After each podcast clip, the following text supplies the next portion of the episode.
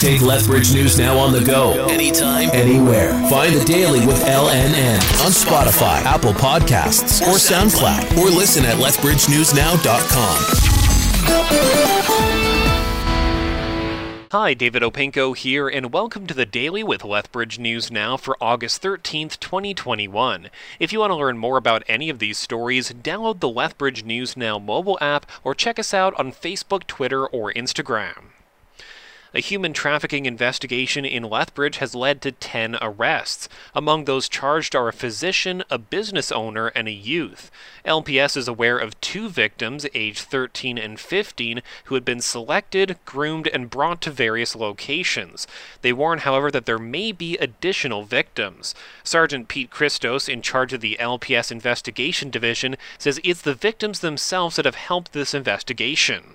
It is the courage of the individual Uh, victim who stepped forward, reported it to the police, and once we got the details, uh, our criminal investigation section uh, took carriage of the file.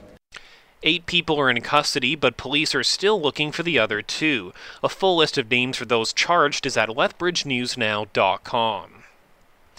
Canada is offering a home to as many as tens of thousands of refugees who are fleeing Afghanistan as the Taliban takes control of much of the country.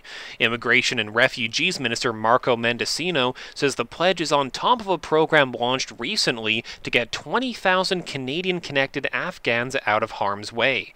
Canada is among the countries preparing to leave Afghanistan, with revelations the government is deploying special forces troops to help evacuate the embassy in Kabul as the Taliban capture a growing number of provincial capitals. five hundred eighty-two COVID cases were confirmed across Alberta today. eighty of those were in the South Zone, over half of which came from Medicine Hat.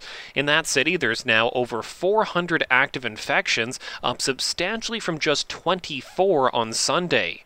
One person from Medicine Hat also died from COVID, which was the only death in Alberta reported today. Doctor Dina Hinshaw says the province is not going backwards. However, she announced that the province will not eliminate the remaining COVID health restrictions on Monday as planned. Since Alberta has the highest active COVID case count in Canada, Hinshaw says they're extending the measures for another six weeks until September twenty-seventh. Not only does this allow us to do further monitoring, it also gives us more time to increase vaccination levels, which is the number one most important thing adults and older children can do to protect themselves and younger children and others around them. It also means extended restrictions during the coming school year. School staff and students are required to screen daily for symptoms, and if they test positive, they'll have to isolate. Ottawa is requiring that federal employees be vaccinated against COVID, along with others who have federal regulatory connections. Transport Minister Omar Alghabra says by the fall there will be a vaccine requirement for transportation workers as well. At last count, nearly eighty-two percent of Canadians twelve and older had at least one dose of vaccine, while over seventy percent have been fully vaccinated. The Canada Border Services Agency says charges have been laid in an alleged sophisticated immigration fraud operation in Calgary.